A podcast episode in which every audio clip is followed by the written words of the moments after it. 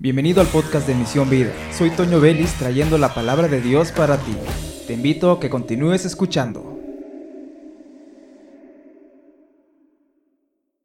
Una de las palabras más importantes dentro de la humanidad es el amor. Esa pequeña palabra que nos puede causar cierta confusión a algunos que pueden pensar es que el amor es para los débiles y otros piensan el amor es la base de todo.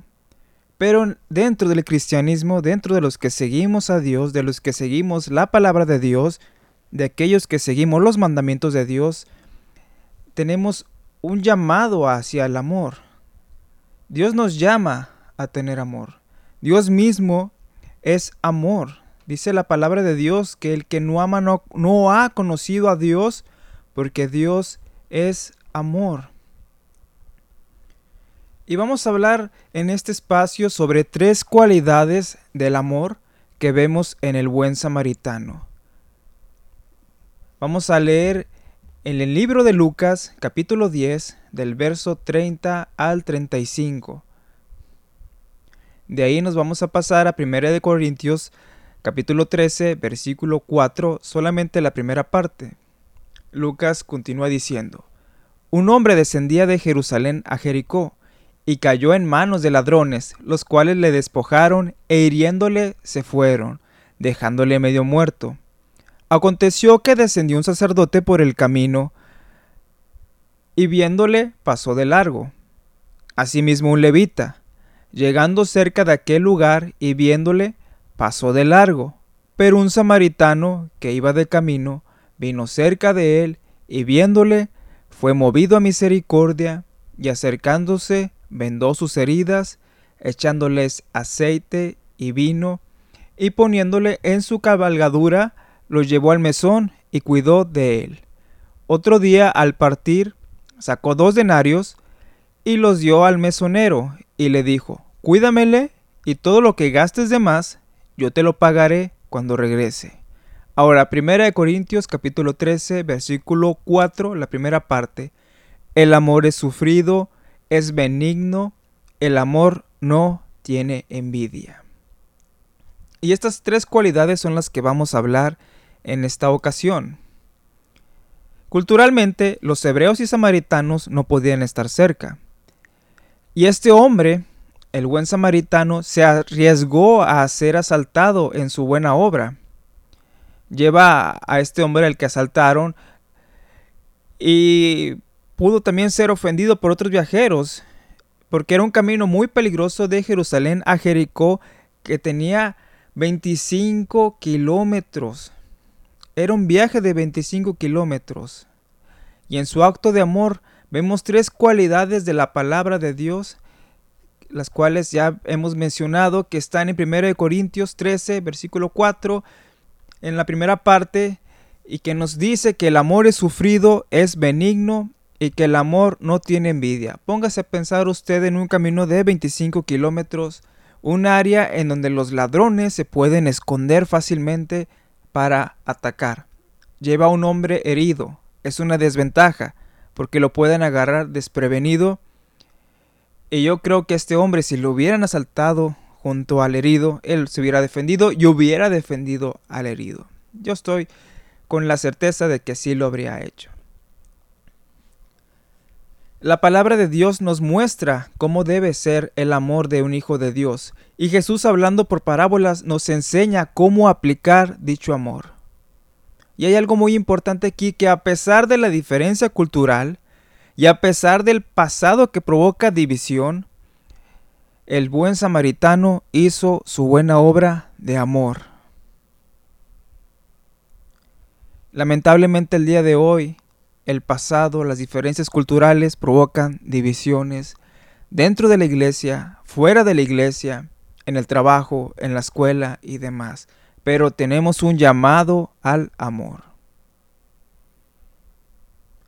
Y la primera cualidad que dice en Corintios que el amor es sufrido. Esta palabra se traduce por paciente.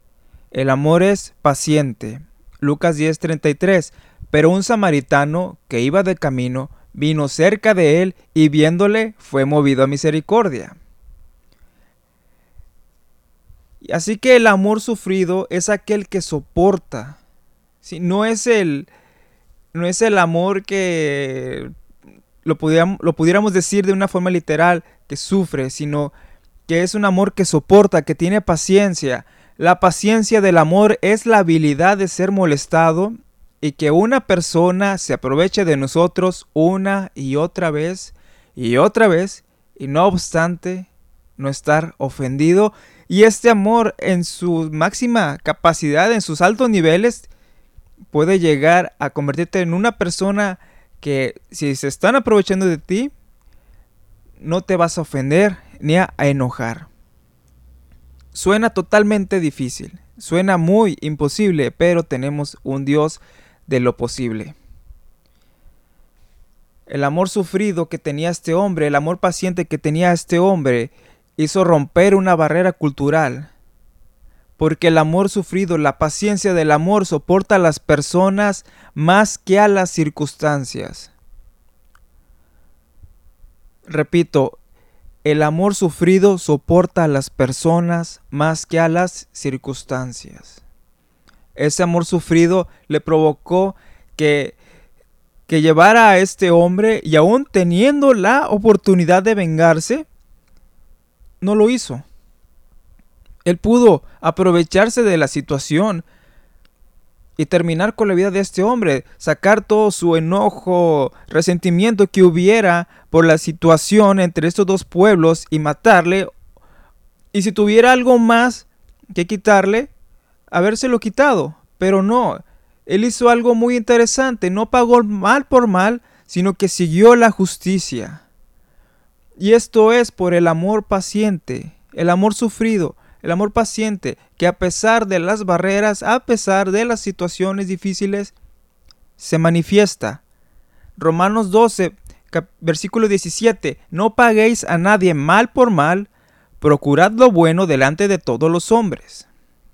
No paguéis a nadie mal por mal, procurad lo bueno delante de todos los hombres. Ahora tú estás en una situación muy complicada, muy difícil, que te han herido, te han lastimado, te han ofendido. Pero el amor paciente hace que les continúes amando. Podemos comparar con los padres que sus hijos les ofenden, pero aún así les aman, aman a sus hijos. Pero este amor va más allá y pudo dejar a este hombre y hacer el mal, como mencionábamos hace un momento, seguir su paso. Pudo haber dicho, qué bueno que le pasó eso, se lo merece, pero no. Hubo personas quienes presumían una fe, presumían estar en un estatus más arriba y lo dejaron ahí tirado, hombres de su mismo pueblo. Mateo 5, 39 dice, pero yo os digo, no resistáis al que es malo, antes a cualquiera que te hiere en la mejilla, vuélvele también la otra. Ayuda a los demás, apoya a los demás, aunque te hayan hecho algo malo, algo grave, ayúdales. Sé de bendición para ellos, ten un amor paciente hacia ellos. Y no es porque lo diga yo en este mensaje, es porque es un mandamiento de parte del Señor, porque Él nos da la capacidad de amor para resistir hasta ese grado, hasta esa manera tan hermosa de amar. Y eso nos enseña el Señor y por otra parte el mundo nos enseña desde esos tiempos que no vengarse es una debilidad. Y a la fecha Dice, es que tienes que vengarte, es que tienes que darle una probada de su propio chocolate, como se dice en el mundo. Pero no. El amor de Dios nos pide todo lo opuesto, ser pacientes, tener un amor sufrido, un amor paciente. Y esa es la primera cualidad que vemos en el buen samaritano, en la ayuda que dio a este hombre. Otra cualidad es que el amor es benigno. Y esto se traduce por bondadoso. Es un amor bondadoso el que tenía este hombre. Lucas 10:34. Y acercándose, vendó sus heridas, echándoles aceite y vino, y poniéndole en su cabalgadura, lo llevó al mesón y cuidó de él. Da todo el amor bondadoso. Él está dando de lo que él tiene para beneficio de otra persona, un desconocido. El amor benigno, el amor bondadoso da todo, incluso a sus enemigos. ¿Por qué? Porque es un amor que está en un servicio activo.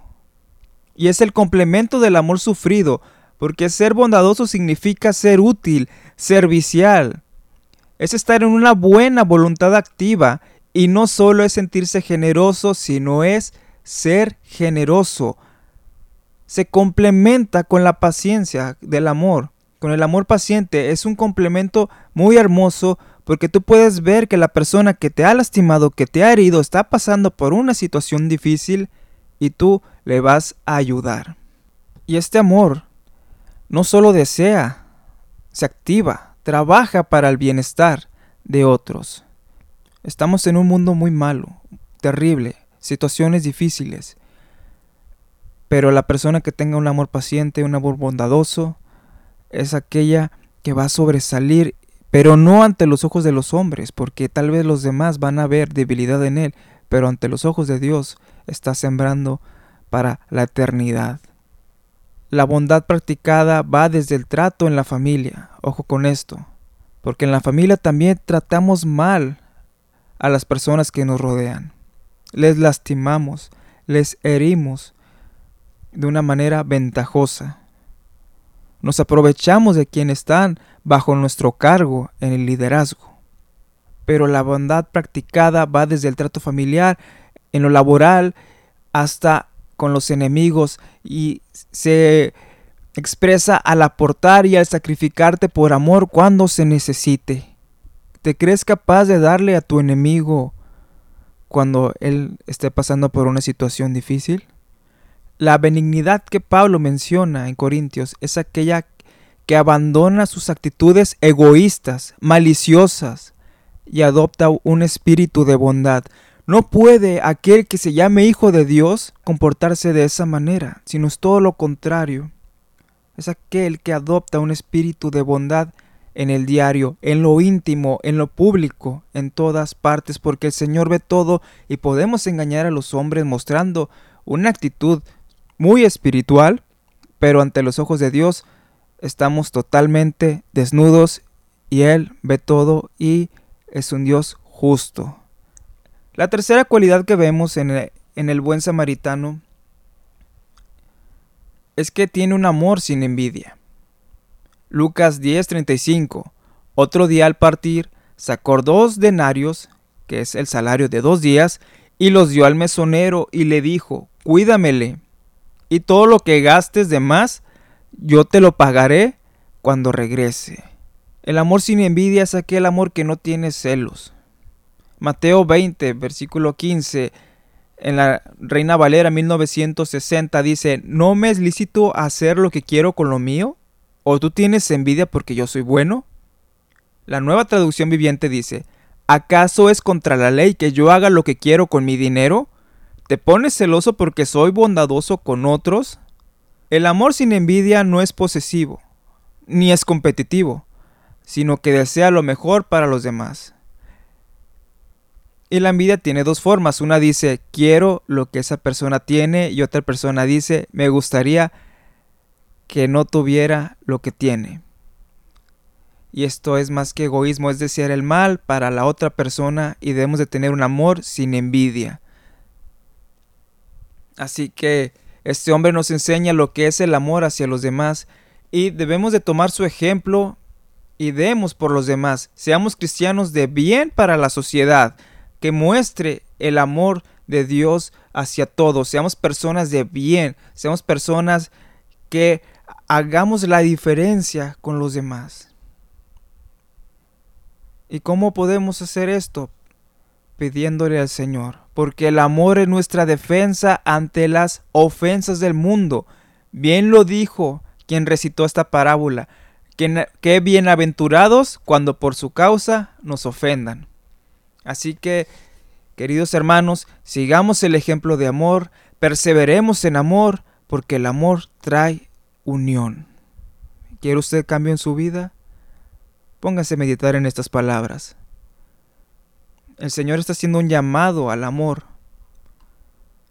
Esa pequeña palabra que transforma vidas, el amor. Así que los invito a meditar en estas palabras y que actuemos en amor.